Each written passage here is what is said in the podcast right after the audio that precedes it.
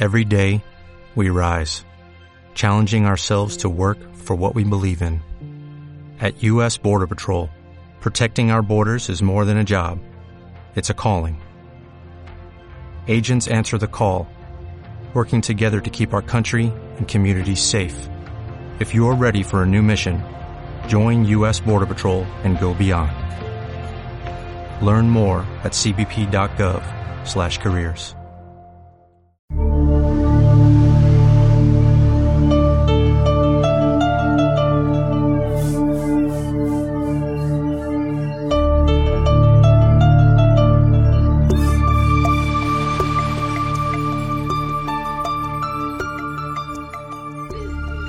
Welcome to Mysteries Abound, a collection of stories about the unusual, the strange, the perplexing, and the downright odd. In our world today, mysteries abound.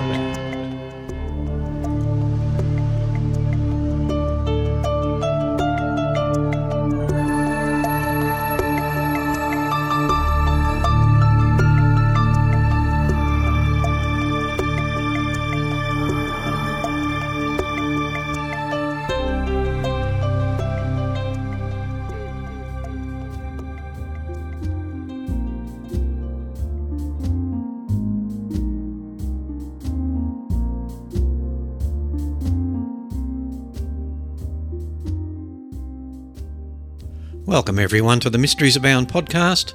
This is your host, Paul, and this is episode 168. Our first story this week comes from the todayifoundout.com website, and it's written by Karl Smallwood. And it's the answer to one of those questions that you may have wondered about during your lifetime. Did people ever really put crocodiles in moats? A common image in pop culture is that of a castle moat filled to the brim with water and hungry crocodiles. So, did anyone ever actually do this? The short answer is that it doesn't appear so. That said, while there is no known documented instance of crocodiles intentionally being put into moats, we do know of at least one castle that had, and has in fact, a moat full of bears. But before we get to that and why crocodiles in moats are probably not the best idea in the world, or at least not a very efficient use of resources if your concern was really the defence of a fortress, we should address the fact that the common image most people have in their heads of a moat isn't exactly representative of what historical moats usually look like. To begin with, moats have been around seemingly as long as humans have had a need of protecting a structure or area, with documented instances of them appearing everywhere from ancient Egypt to slightly more modern times around certain Native American settlements. And of course, there are countless examples of moats being used throughout European history. In many cases, however, these moats were little more than empty pits dug around a particular piece of land or property. Water filled moats were something of a rarity. You see, unless a natural source of water was around, maintaining an artificial moat filled with water required a lot of resources to avoid the whole thing just turning into a stinking cesspool of algae and biting bugs as is wont to happen in standing water. As with artificial ponds constructed on certain wealthy individuals' estates, these would have to be regularly drained and cleaned, then filled back up to keep things from becoming putrid. Of course, if one had a natural flowing water source nearby, some of these problems could be avoided. But in the end, it turns out a water filled moat isn't actually that much more effective than an empty one at accomplishing the goal of protecting a fortress. As for putting crocodiles or alligators in them, introducing such animals to a region, beyond being quite expensive, if not their native habitat, is also potentially dangerous if the animals got out. Again, all this while not really making the act of conquering a fortress that much more difficult, so little payoff for the extra cost of maintaining crocodiles. Unsurprisingly from this, outside of a legend we'll get to shortly, there doesn't appear to be any known documented cases of anyone intentionally putting crocodiles or alligators into their water filled moats. It should also be mentioned here that while at first glance it would appear that the key purpose of a moat is to defend against soldiers attacking the walls, they were often actually constructed with the idea of stopping soldiers underground. You see, a technique favoured since ancient times for breaching cities, fortresses, and fortified positions was to simply dig tunnels below any walls surrounding the position and then intentionally let them collapse, bringing part of the wall above that section tumbling down. Eventually, this was accomplished by use of explosives like gunpowder. But before this, a more simpler method was to cart a bunch of tinder into the tunnel at the appropriate point and set the whole thing ablaze. The idea here was, after all your diggers were out, to destroy the support beams used to keep the tunnel from collapsing while digging. If all went planned, both the tunnel and the wall above it would then collapse. To get around this very effective form of breaching fortifications, moats would be dug as deeply as possible around the fortification, sometimes until diggers reached bedrock.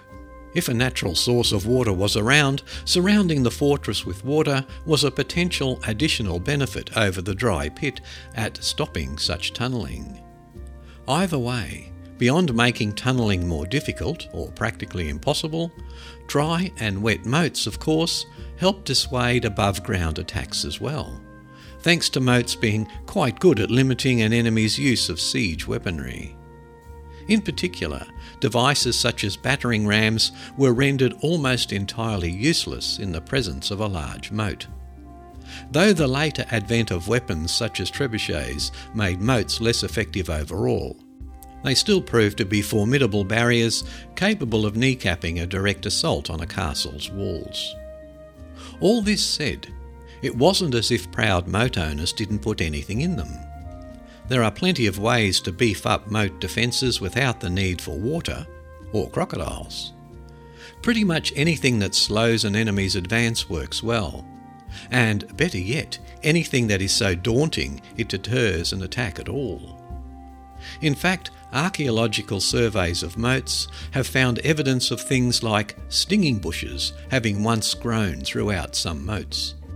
Whether these were intentionally planted on the part of the moat owners, or just a byproduct of having a patch of land they left unattended for years at a time, isn't entirely clear. But it doesn't seem too far fetched to think this may have been intentional in some cases. As you might imagine, wading through stinging or thorny plants while arrows and rocks and the like are raining down at you from above wasn't exactly tops on people's lists of things to do. As for moats that were filled with water, while filling them with crocodiles or alligators wasn't seemingly something anyone did, some savvy castle owners did fill them with fish, giving them a nice private fishery.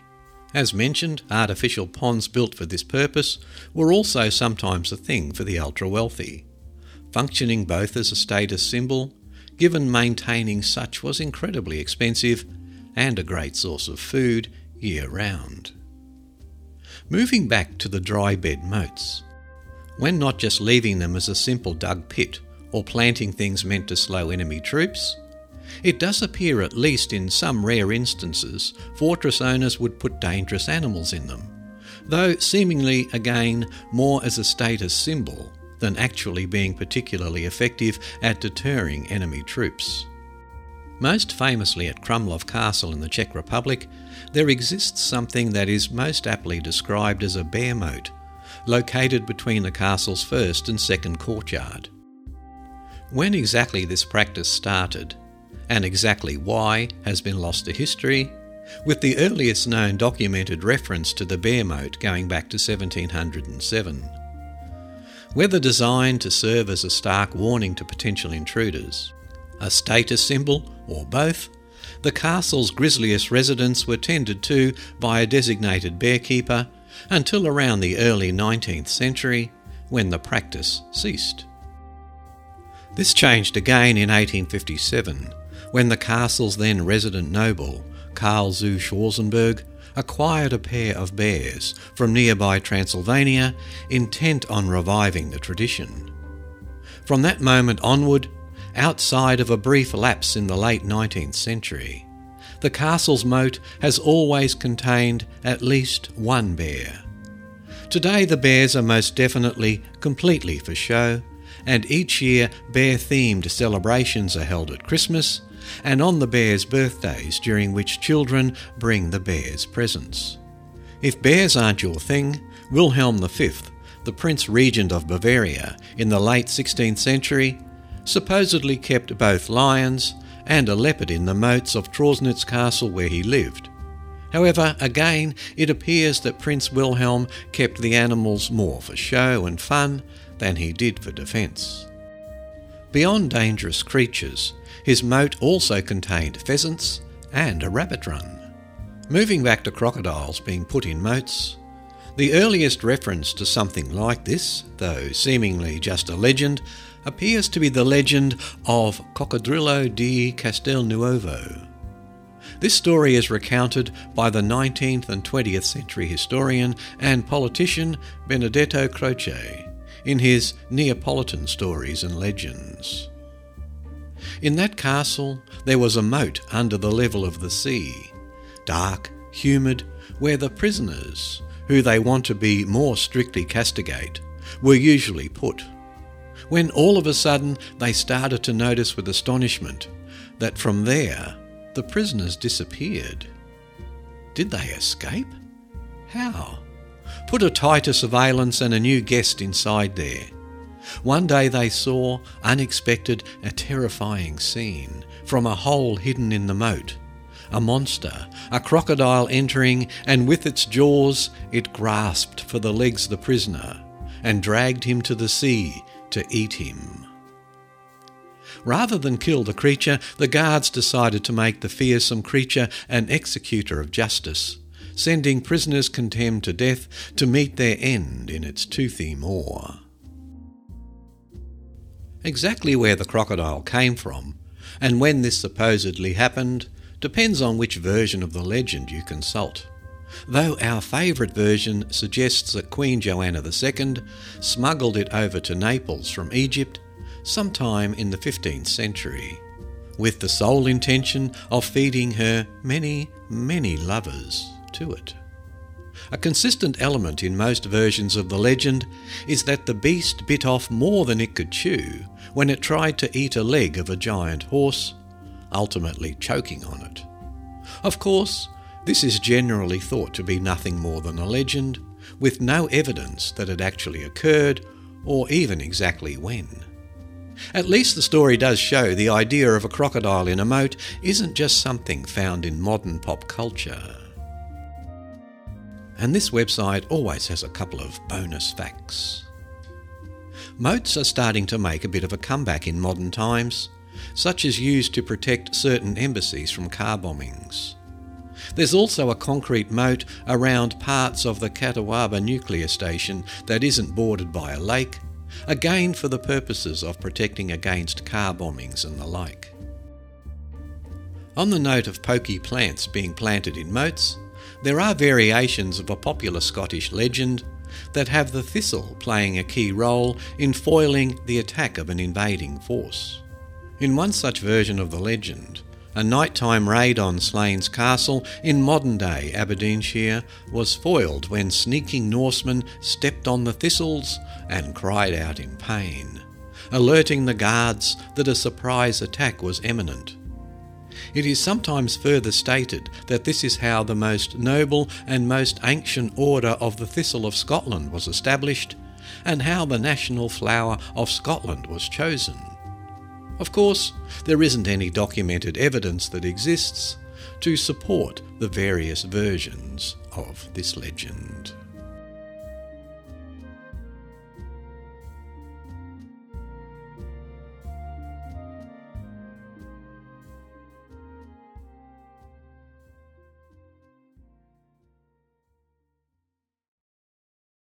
And from our good friend of the podcast, themutineer.org. The remarkable life and times of Charles Herbert Lightoller.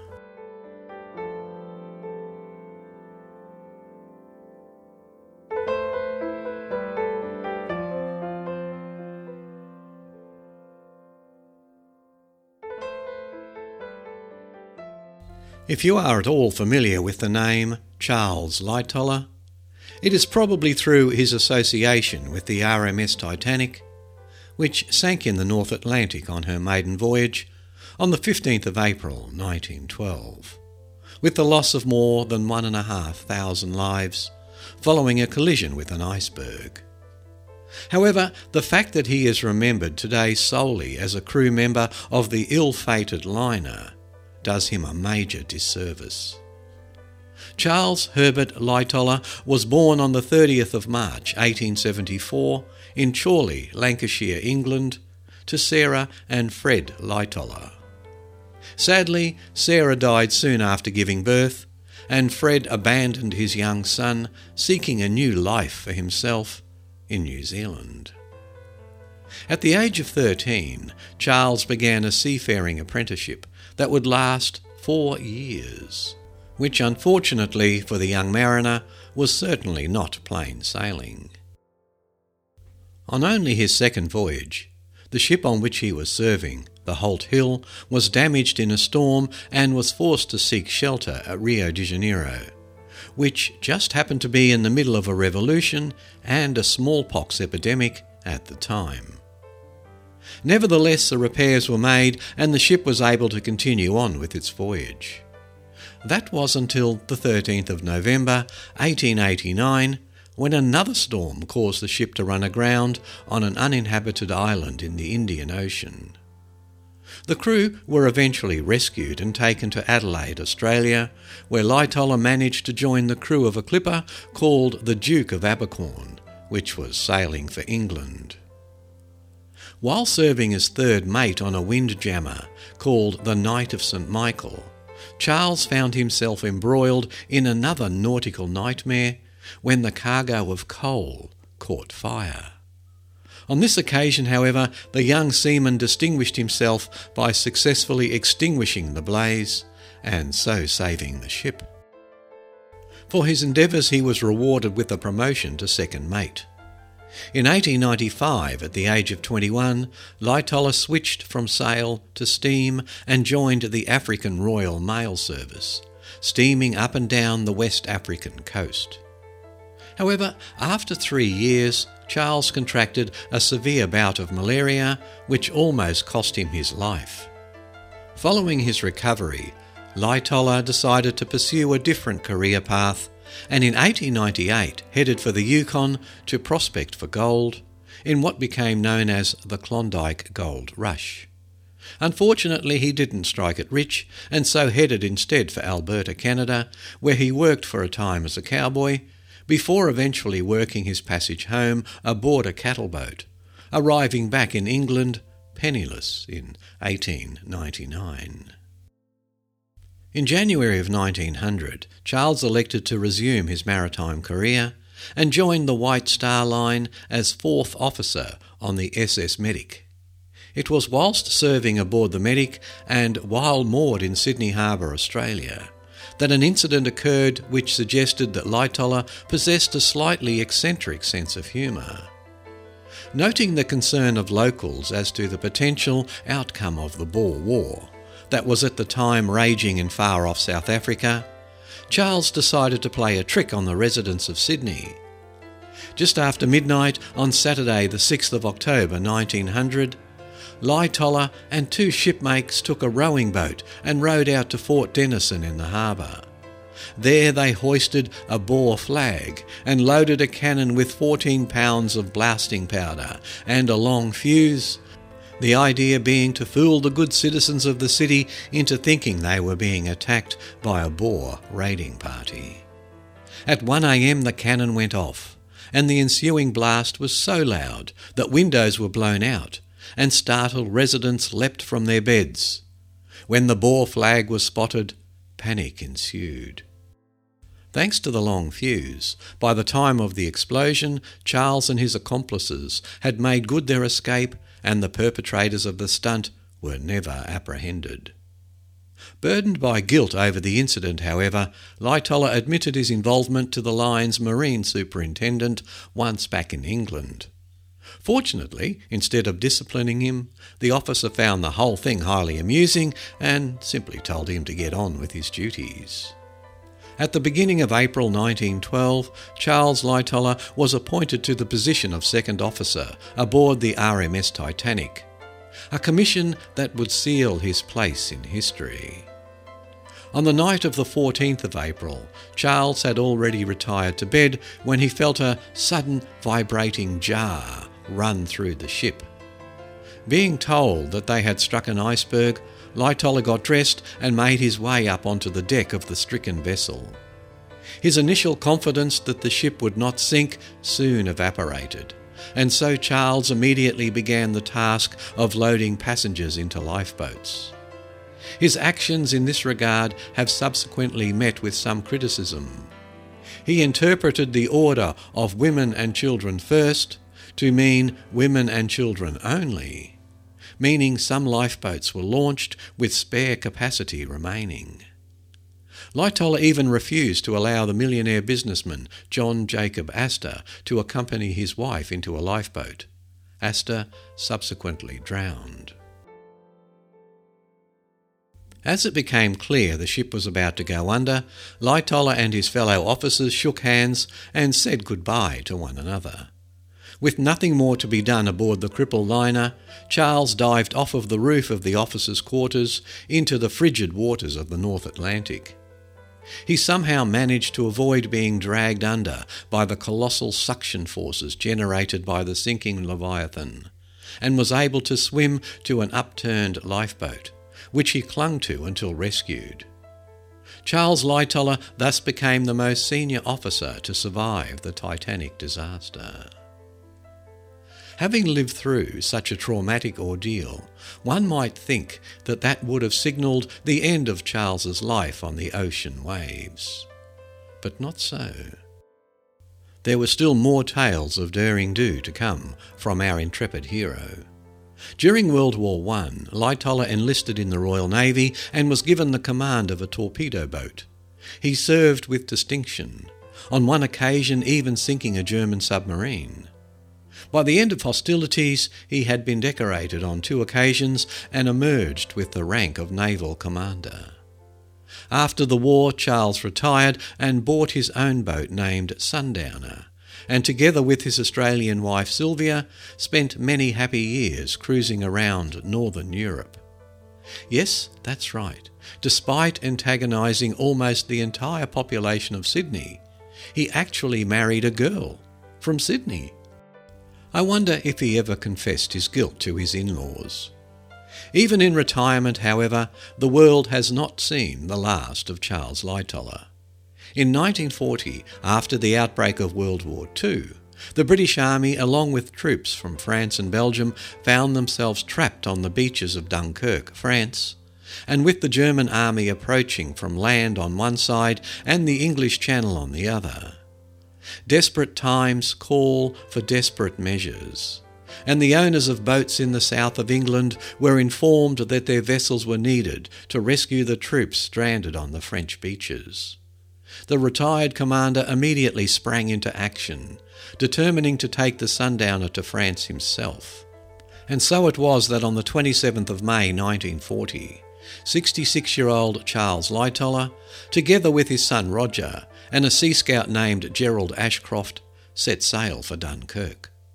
Despite being under aerial attack from German fighter aircraft, they managed to cram an astonishing 260 men on board the Sundowner, and all were successfully evacuated back to England. On watching the disembarkation, one astounded officer commented to Charles, My God, mate, where did you put 'em all? Charles Herbert Lightoller, DSC and Bar, RD, died of heart failure on the 8th of December 1952 at the age of 78. his ashes were scattered at the Commonwealth Garden of Remembrance at Mortlake, Surrey, next to the River Thames. A life well lived, I think.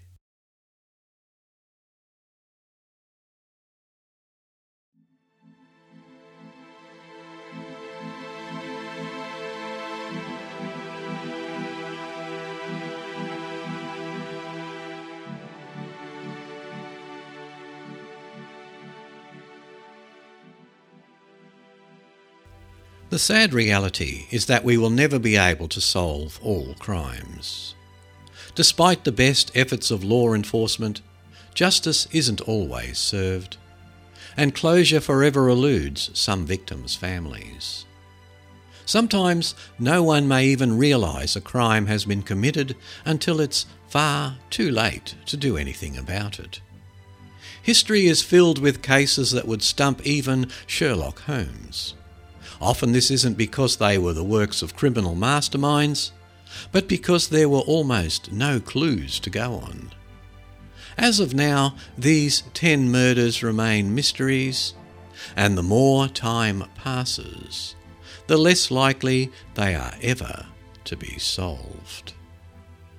From the listverse.com 10 historical murder mysteries still waiting for an answer and this is written by Radu Alexander. Number 10 The Skeleton in the Cellar. The Lost Towns project is an ongoing archaeological enterprise to rediscover and excavate lost settlements from colonial Maryland.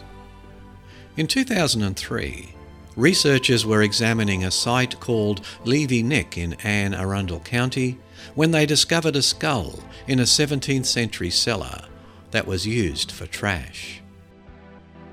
As the team kept excavating, they found the rest of the skeleton stuffed inside the shallow pit with enough force to displace a kneecap and curl the toes under.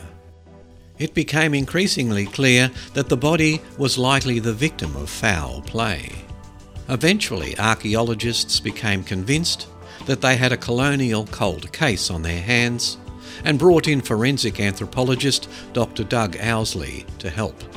He identified the remains as belonging to a 16 year old male of European descent.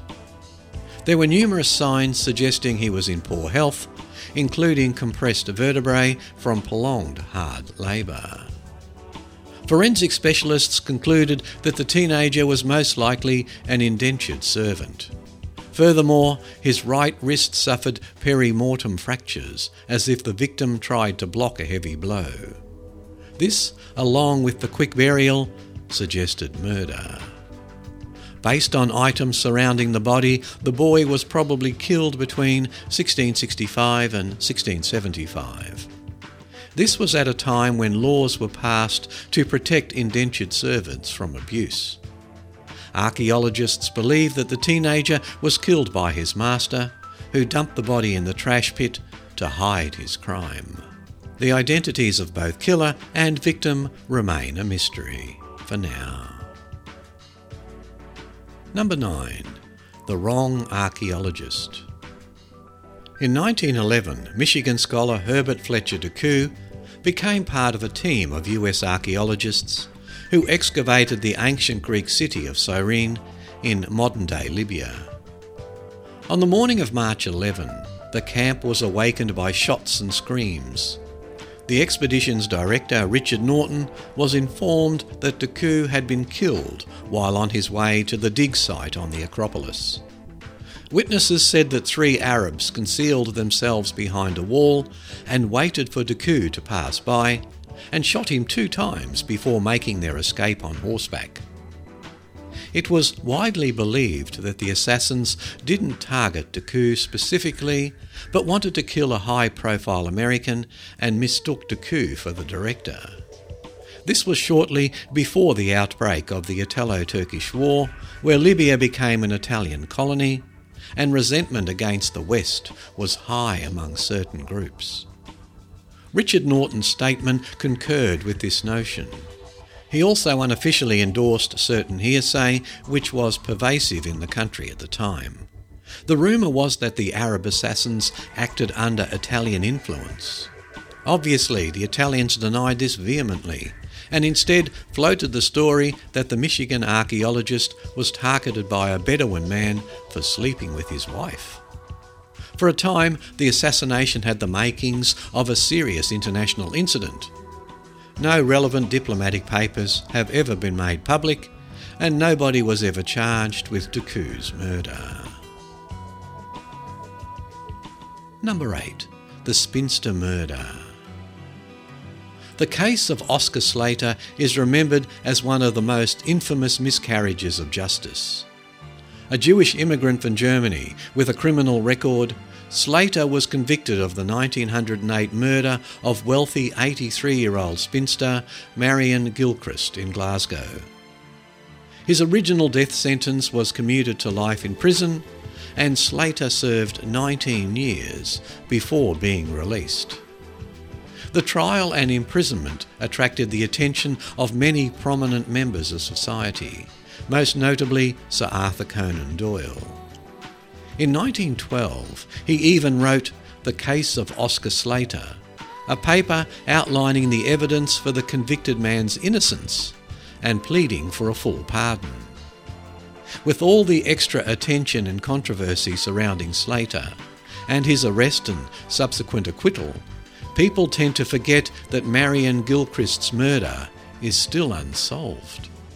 The only solid leads were provided by Detective John Thompson Trench, who worked the case.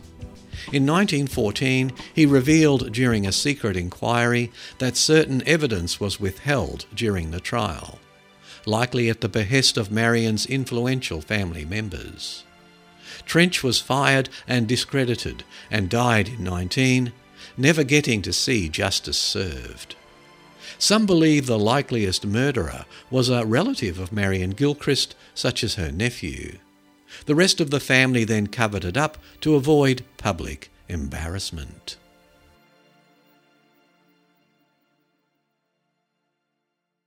Number 7. The Sandyford Mystery. One of the most heinous crimes in the history of Glasgow occurred in 1862 at 17 Sandyford Place. One of the house's servants, Jessie McPherson, was found half naked in a pool of her own blood while the owners were away on holiday. Suspicion fell on former servant Jessie McLaughlin, who was eventually charged with the murder. After only 15 minutes of deliberation, a jury found her guilty and the judge sentenced her to death by hanging. Public protest led to a court commission investigating the evidence presented during the trial. While they could not find McLaughlin innocent, they commuted her sentence to life imprisonment. After serving 15 years, she was released on ticket of leave and emigrated to the United States, where she spent the rest of her life. Although the court quickly convicted Jessie McLaughlin, public opinion remained generally in her favour. A lot of the books and articles written on the case portrayed her as a scapegoat. Others simply couldn't believe that a woman with no criminal past could kill her alleged friend with such brutality. For her part, McLaughlin always pointed the finger at James Fleming, the elderly father of Macpherson's employer. A working class drunk with rude and unpolished manners, McLaughlin claimed Fleming sexually assaulted the servant and then killed her to hide his crime. She then admitted to taking a bribe from the man to stay quiet. Despite public outrage, nobody other than McLaughlin was ever charged with Jessie McPherson's murder. Number 6. The Pitchfork Murder. Valentine's Day 1945 in Quinton, Warwickshire, England, was the setting for a particularly gruesome murder. 74 year old Charles Walton was found by his niece Edie and a neighbour after he failed to return home from work. His body was badly bruised and several ribs were broken. His throat was cut with his own slash hook, and a pitchfork was driven into the side of his neck, pinning him to the ground. The case was investigated by Chief Inspector and future crime author Robert Fabian. According to his book, Fabian of the Yard, he always suspected a man named Alfred Potter to be the culprit. He was the manager of the farm where Walton worked and gave contradicting statements to the police regarding his movements and interactions with the victim. However, Fabian could never find sufficient evidence against Potter or even establish a motive. The main reason why the murder became so infamous, besides the brutality involved in the killing, was its alleged connection to witchcraft. Word of mouth spread that Walton had a cross carved in his chest. This led to rumours that he was killed as a blood sacrifice by a covenant of witches, and that he himself was a witch, killed by someone he put a spell on. 5. The day Brisbane lost its innocence. Hmm, that's the city where I live. The violent murder of 22 year old Betty Shanks rocked Australia in 1952. Betty's brutally beaten body was found in a garden in a suburb of Brisbane on the morning of September 20. Her death sparked the biggest criminal investigation in the history of Queensland. But all efforts proved fruitless. Today, it still remains the oldest unsolved murder in Brisbane. Police only had one solid lead to go on. The description from a taxi driver of a man he saw jump a fence towards the scene of the crime at 10:30 p.m. and then come back 3 hours later. Investigators interviewed dozens of suspects and even obtained a few confessions, but all of them proved to be false. The case stirred up new controversy in 2014 when two authors published books around the same time, pointing the finger at different people. One of them was Brisbane academic Ted Dews, the other was former journalist Ken Blanch, who covered the original case back in 1952. Dews claimed the killer was a locksmith named Eric Steary, who attacked Betty Shanks when she rebuffed his advances. These details came courtesy of Steary's own daughter, Delcia, who claimed she went to police several times before going to Dews, but was dismissed each time. Blanch didn't publicly name his suspect. He was a former army driver who allegedly tried to abduct another girl before Betty. The reporter is encouraging police to do a DNA test, but has lost track of the suspect since 2007. Number 4 the death of a war hero. The 150 year old murder of US Civil War hero George Kolvos Colvocoresses still puzzles historians and amateur sleuths to this day. The Greek American first came to prominence as captain of the USS Saratoga during the war. He retired in 1867 and was gunned down on Clinton Street in Bridgeport, Connecticut, five years later. Colvocoresses was travelling to New York and had with him $8,000 cash inside a leather satchel, as well as a bamboo sword cane. He was shot once in the left side of the chest, close enough for the gunpowder to set his shirt on fire. A pistol, powder horn, percussion caps, and bullets were recovered a short distance from the body. The empty satchel was found the next day, a few hundred yards away. The captain's sword cane looked as if it was damaged in a struggle. Since the money was missing, the most obvious answer suggested a robbery. However, some witnesses reported that Colvocoresses was acting strangely prior to his death, so it has been theorised that someone specifically targeted Colvos. Unfortunately, a solid case could not be built due to police mishandling evidence which some ascribe to incompetence and others to an intentional cover up.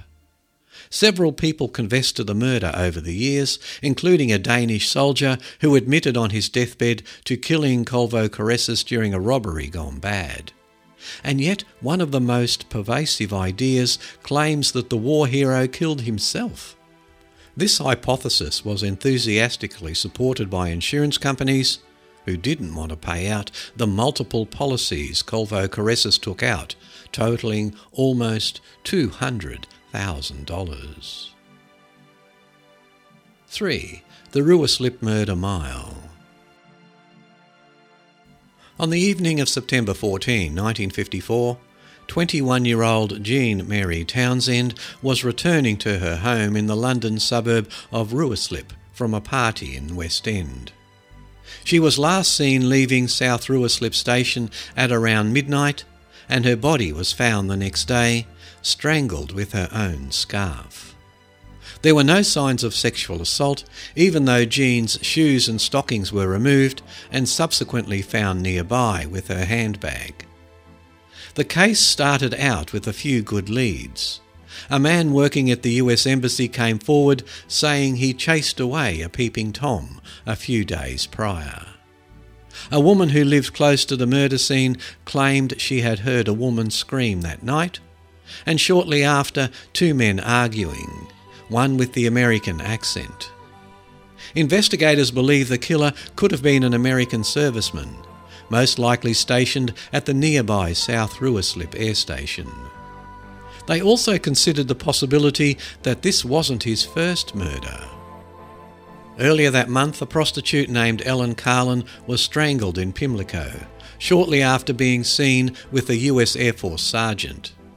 However, this murder was subsequently ascribed to Scottish serial killer Peter Manuel. Despite the promising start, detectives never found a viable suspect for Jean Townsend's murder. Sixteen years later, another woman named Gloria Booth was killed in the same way as Jean in the same area, now dubbed the Ruislip Murder Mile. Police considered the idea of it being the work of the same culprit, but never found anything to substantiate the claim. Gloria's sister became convinced that Gloria fell victim to the Yorkshire Ripper. Number 2. The shooting at Portencross. On October 13, 1913, Mary Speir Gunn was sitting in front of the fire along with her sister and husband, Jessie and Alexander McLaren, in their cottage outside Portencross, Scotland.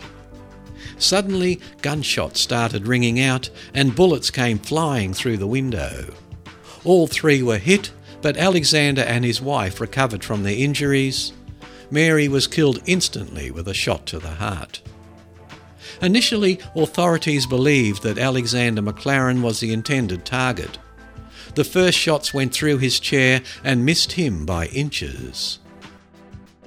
He had just retired from farming and had sold his livestock at auction. Anyone aware of his affairs could have assumed that the family kept a tidy sum on hand. Robbery looked like a likely motive, but the shooter made no attempt to enter the cottage. Perhaps he saw he failed to kill Alexander and, having run out of bullets, didn't want a direct confrontation. Afterwards, investigator opined that it could have been a spurned lover who wanted Mary dead. She was well known for her good looks and was affectionately nicknamed the Beauty of Beith. Police made inquiries all the way to Canada, where Mary Gunn previously lived with another sister but they couldn't find any solid leads. All authorities knew was that the killer was most likely a stranger. Several locals claimed that an unknown man approached them that day asking for directions to Portencross. Over a century later, he still remains unidentified. And number one, the death of a nobleman. For almost 700 years, the death of Italian nobleman Cangrande della Scala was considered accidental. However, in 2004, a modern autopsy confirmed long held suspicions that he in fact had been poisoned. Of course, this begged the question who killed him?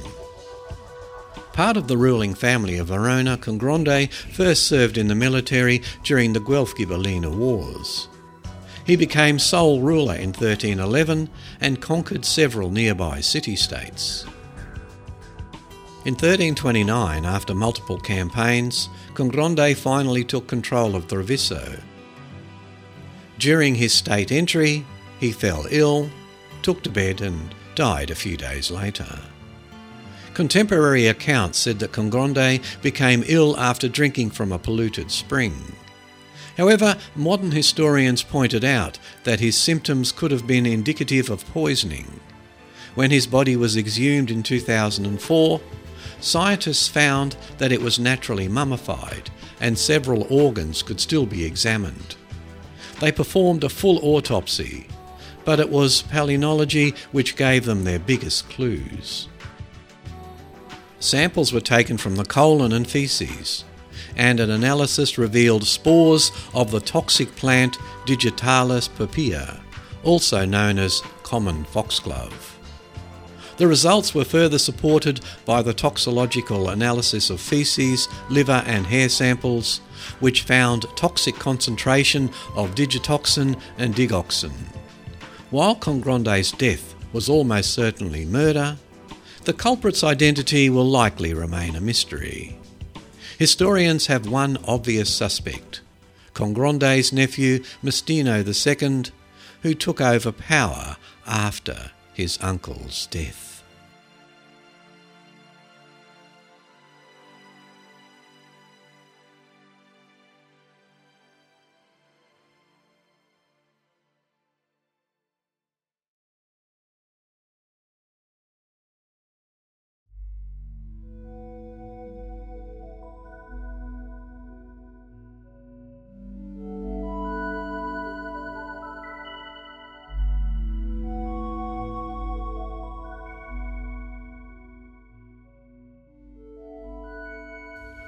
For over 25 years, from 1930 to 1956, the people of Sydney woke up each day to a one word sermon Eternity.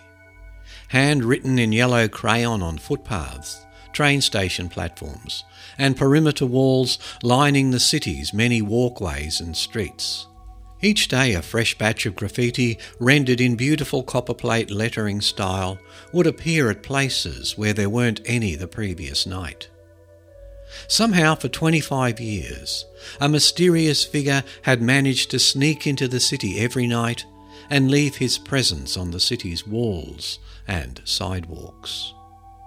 It attracted the ire of Sydney City Council at first, but as the weeks became months, and the months became years. The eternity graffiti became an iconic symbol of the city. Pedestrians stepped around and over the words, and street sweepers and cleaners left the elegant writings untouched. From theamusingplanet.com, a story by Kaushik. The story behind Sydney's Eternity graffiti. The mysterious figure behind the phenomenon, who was to become the most famous graffiti artist in Australia's history, managed to keep his identity a secret until one morning in June 1956 when he was caught in the act. That morning, Reverend Liesl M. Thompson, who preached at the Burton Street Baptist Church, saw a church cleaner sneak out a piece of chalk from his pocket and write the word on the footpath. Reverend Thompson approached the cleaner and asked, Are you Mr. Eternity? To which the cleaner replied, Guilty, Your Honour. Soon after that encounter, the Sunday Telegraph published an interview with the artist, and the mystery that had baffled Sydney for over 25 years was finally revealed. The cleaner's name was Arthur Malcolm Stace. Born in 1885 in Redfern, Sydney, Stace's childhood and much of his adulthood was marked by abject poverty. His parents were alcoholics, and his sisters ran a brothel. In order to survive, he resorted to stealing bread and milk and searching for scraps of food in bins. At the age of 12, Stace became a ward of the state and worked briefly in a coal mine. As a teenager, he became an alcoholic and was subsequently sent to jail at 15 for drunkenness. His 20s were spent running liquor between pubs and brothels, as working as a lookout for gambling dens. During the First World War, Stace found work as a labourer with the Australian Imperial Force. but his recurring bouts of bronchitis and pleurisy led him to be discharged. Stace finally found his calling in November 1932 when he went to listen to a Baptist preacher named John Ridley give sermon. In an homily entitled Echoes of Eternity, Ridley declared, Eternity, eternity. I wish that I could sound or shout that word to everyone in the streets of Sydney. You've got to meet it. Where will you spend your eternity? The words so captivated Stace that at that very moment Stace pulled a piece of chalk he had in his pocket, bent down and wrote the word eternity on the church floor. Even though he was illiterate and could hardly write his own name, Arthur legibly wrote the word eternity, and it came out smoothly in a beautiful copperplate script. I couldn't understand it, and I still can't, he later told in an interview. For the next 35 years of his life until his death in 1967, the reformed alcoholic woke up at the crack of dawn to scrawl eternity in yellow chalk all over the city. Stace narrowly escaped arrest for defacing public property on some two dozen occasions. But each time he was caught, he had a well rehearsed defence for the police. I had permission from a higher source. Stace estimates he wrote his single word message an estimated half a million times over three and a half decades. Stace's words wound its way into Sydney's heart. Many contemporary artists incorporated the word into their own artworks, and eternity became a common motif in the Sydney street art scene. At the turn of the century's New Year's Eve celebration, it was proudly emblazoned across the Sydney Harbour Bridge. Later that same year, it was part of the 2000 Sydney Olympic Games opening ceremony. Only two original eternity inscriptions survive today. One is on a piece of cardboard Stace gave to a fellow parishioner and is now at Eternity Gallery at the National Museum of Australia in Canberra. The other, and the only remaining inscription in situ, is inside the bell of the Sydney General Post Office clock tower. And if you're interested in the story, visit the show notes at origins.info Click on the link to episode 168 of the Mysteries Abound podcast, and then click on the link to this article. There are some photographs of Mr. Stace and photographs of some of his work. Definitely worth a look if you like the story.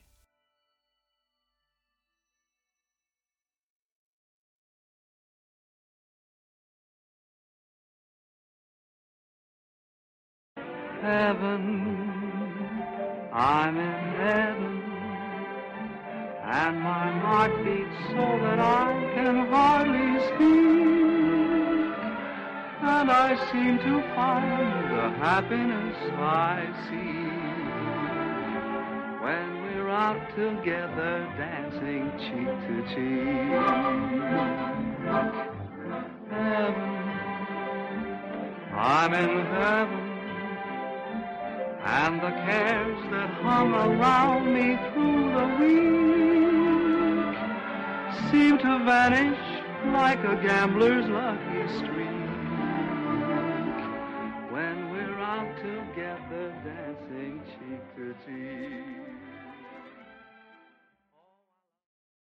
And thank you, Fred Astaire.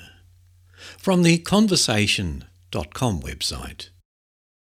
What is heaven? and this is written by Joanne M. Pierce. When a family member or a friend passes away, we often find ourselves reflecting on the question where are they now? As mortal beings, it is a question of ultimate significance to each of us. Different cultural groups and different individuals within them respond with numerous often conflicting answers to questions about life after death.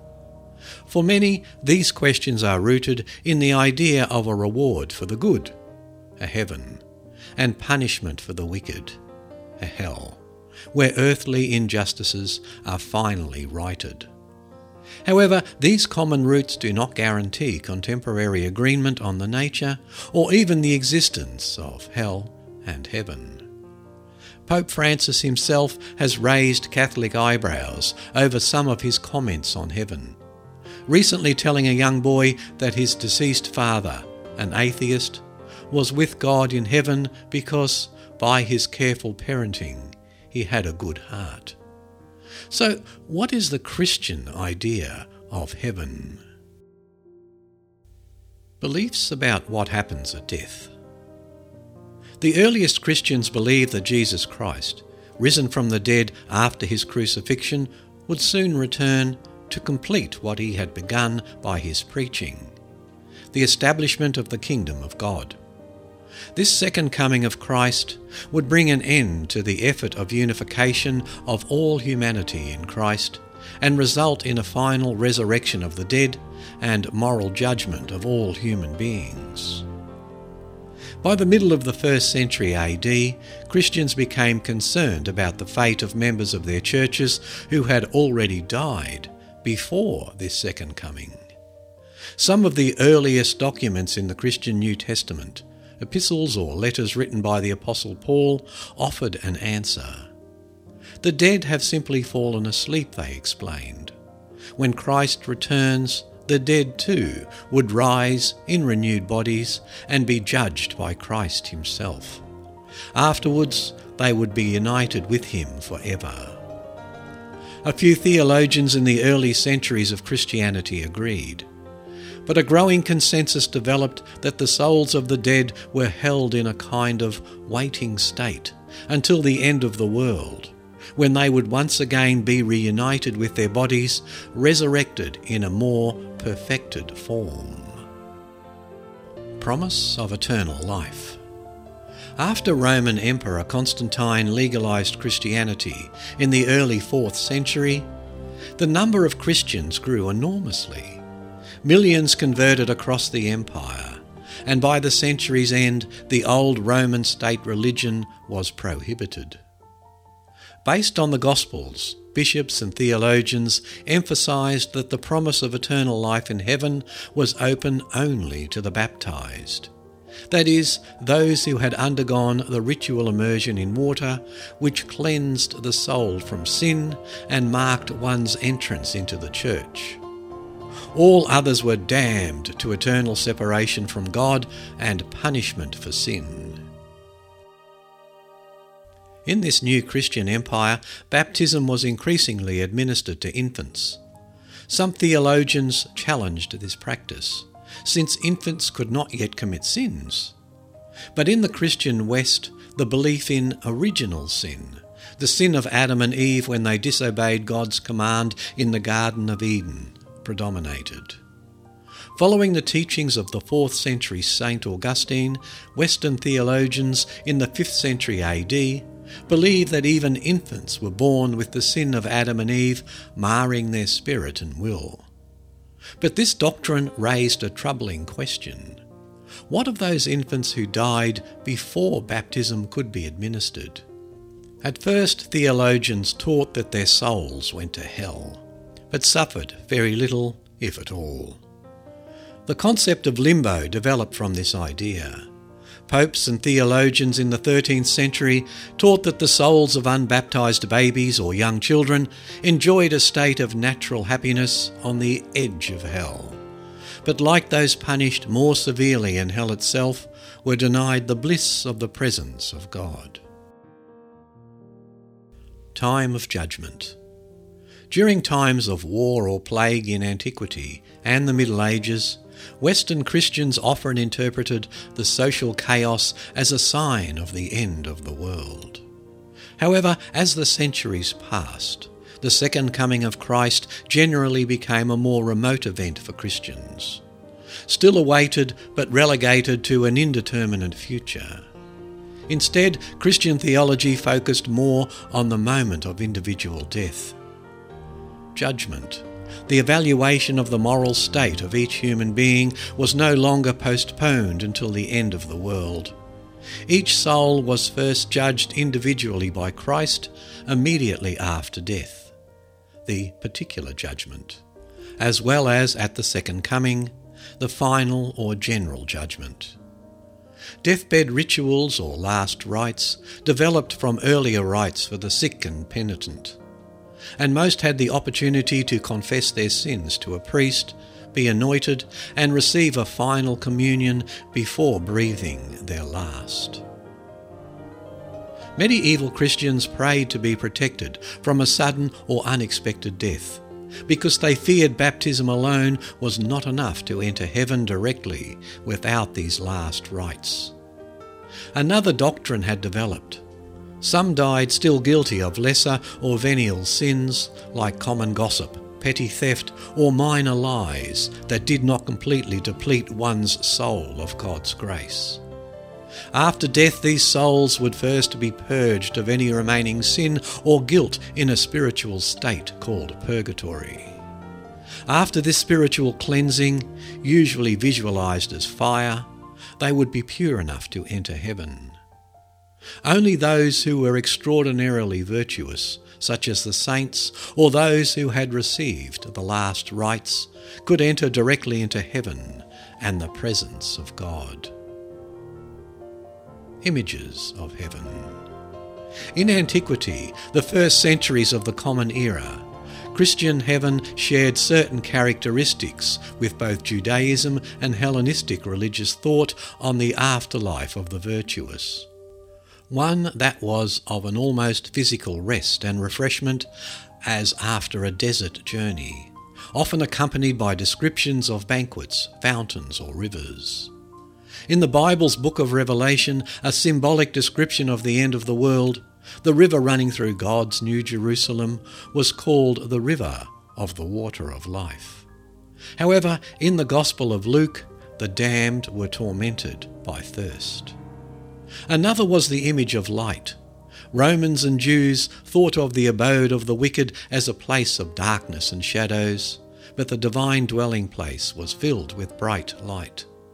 Heaven was also charged with positive emotions peace, joy, love, and the bliss of spiritual fulfillment that Christians came to refer to as the beatific vision, the presence of God. Visionaries and poets used a variety of additional images flowering meadows, colours beyond description, trees filled with fruit, company and conversation with family, or white robed others among the blessed. Bright angels stood behind the dazzling throne of God and sang praise in exquisite melodies. The Protestant Reformation, begun in 1517, would break sharply with the Roman Catholic Church in Western Europe in the 16th century. While both sides would argue about the existence of purgatory, or whether only some were predestined by God to enter heaven. The existence and general nature of heaven itself was not an issue. Heaven as the place of God. Today, theologians offer a variety of opinions about the nature of heaven.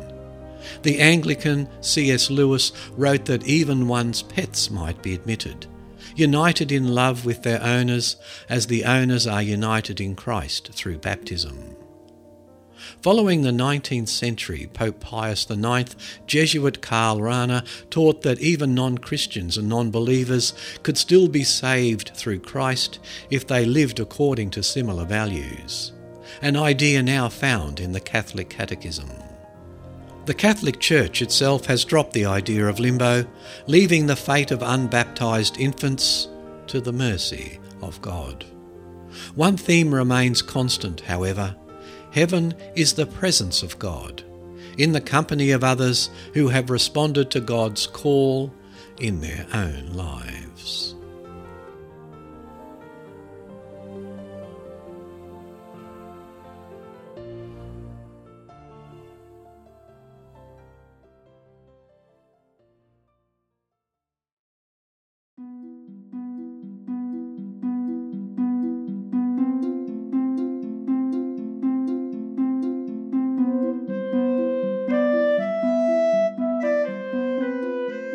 The bandwidth for today's podcast is provided by TalkShoe at talkshoe.com. The show notes for the podcast with links to the articles that have been discussed is at the Origins podcast website, originz.info. O R I G I N Z. We have a Facebook page, facebook.com forward slash Paul Rexy. And if you like the Mysteries Abound podcast, remember I produce four of these each month. The first one, like this, is a free podcast available to everyone. And the other three are for patrons of the podcast. If you'd like to become a patron, just visit the patreon.com forward slash Paul Rex website.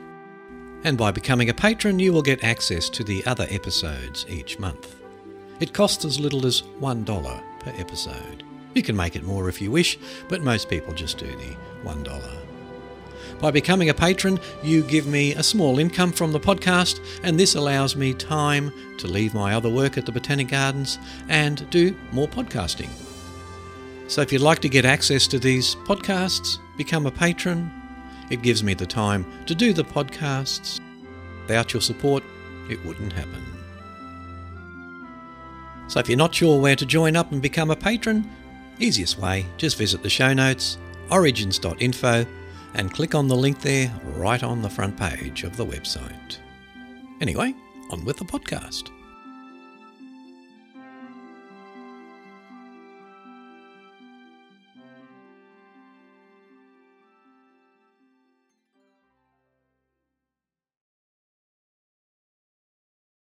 In the previous story, we were pondering as to what is heaven. In this story, some people may believe they've already found it.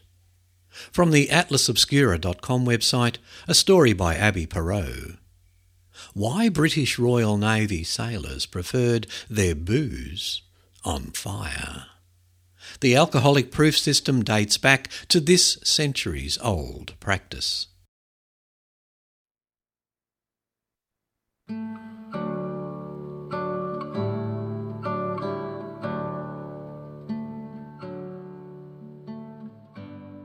Nowadays, a flaming alcoholic beverage is either the handiwork of a skilled bartender or a terrible mistake. Just two centuries ago, however, this ritual was commonplace among members of the British Royal Navy. Setting fire to rum helped sailors regulate their spirits and perhaps find a small sense of control amidst a chaotic life at sea. During the 18th and 19th century, life aboard a Royal Navy ship entailed brutal battles, unavoidable disease, and to deal with it all, an inordinate amount of alcohol. To keep the seamen fed, hydrated, and in high spirits, the Victualling Board ensured that the fleet was supplied with an appropriate amount of salted meat, cheese, biscuits, and booze. Initially, beer was the Navy's drink of choice. Water spoiled at sea, so sailors were allotted a whopping gallon of the brewed beverage each day. The Victualling Board owned its own breweries and experimented with a few different brews, including stronger ales that could be diluted at sea, and spruce beer, believed to help ward off scurvy. But even beer didn't hold up so well in the heat. After sitting in the damp, hot bowels of the ship, the wooden kegs would grow mould, turning the beer rancid. The Navy needed a more resilient spirit, one that could withstand time and temperature, and perhaps boost the bravery of the sailors too. Rum wasn't the immediate first choice. The Royal Navy experimented with brandy and arrack, a particularly strong distilled drink from the Middle East, introduced by the East India Company. But as the triangular trade and slave labour in the Caribbean made rum more accessible, and an important British business interest, it became the beverage of choice amongst the fleet. Sailors received a tot of rum, equivalent to nearly half a pint each day. It could be drained on the spot, taken with lemon or lime juice to prevent scurvy, or used to settle debts between sailors. Rum was even prescribed to treat various ailments, such as scorpion and spider bites. Though revered for its supposed medicinal properties, it frequently led to intoxicated injuries, alcohol poisoning, and death. William Warner, a naval surgeon, observed in his medical notes drunkenness nowadays in the Navy kills more men than the sword. Despite the dangers, sailors were more concerned about not being drunk enough. Wary that the ship's purser might be serving watered down rum, the seamen needed a quick, simple system to test the legitimacy of their spirits. So, quite literally, they brought the fire. Harking back to a 16th century system used by British tax collectors when calculating liquor tariffs based on alcohol content, the sailors implemented a resourceful and rather dramatic proof system. First, a few grains of gunpowder were mixed in with a small sample of allotted rum and then set to flame. If the liquid caught fire, the flame was proof that it wasn't a diluted tot. If there was no reaction, the purser would face the fiery wrath of a shorted crew. By 1740, an admiral by the name of Sir Edmund Vernon saw the constant drunkenness of his fleet as a bit of a problem. In an attempt to sober up the unruly troops, he established a new rule buffering the sailors' buzz. From then on, the purser of each ship was required to dilute the rum with water, giving birth to a booze dubbed grog, which was doled out in two daily servings. The moniker is likely taken from Old Grog, a nickname attributed to Vernon for the infamous gum stiffened grogram coat he sported. Though diluted, the new drink didn't exactly usher the British Navy towards immediate sobriety. The total amount of rum between the two servings of grog supposedly still neared eight ounces. Over time, however, things began to shift. The invention of the hydrometer in 1816 dispelled the need for such an explosive proof method. Eventually, the temperance movement of the 19th century began curbing the sailors' rum intake. By the 1950s, the rise of technology and advanced weaponry forced the Royal Navy to prioritise mental precision over drunken valour. On July 31, 1970, Black Tot Day marked the official eradication of rum from the British Navy, much to the chagrin of the sozzled seafarers.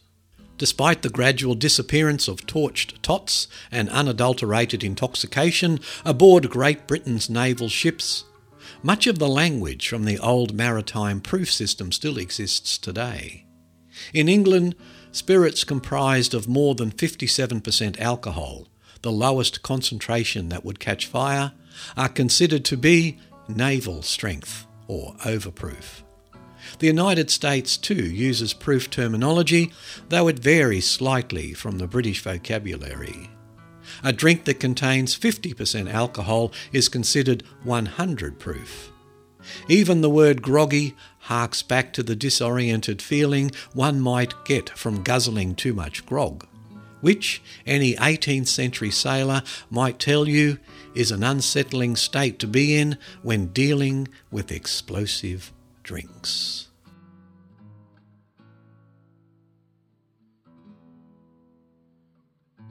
Well, everyone, that concludes episode 168 of the Mysteries Abound podcast. Hope you enjoyed today's show.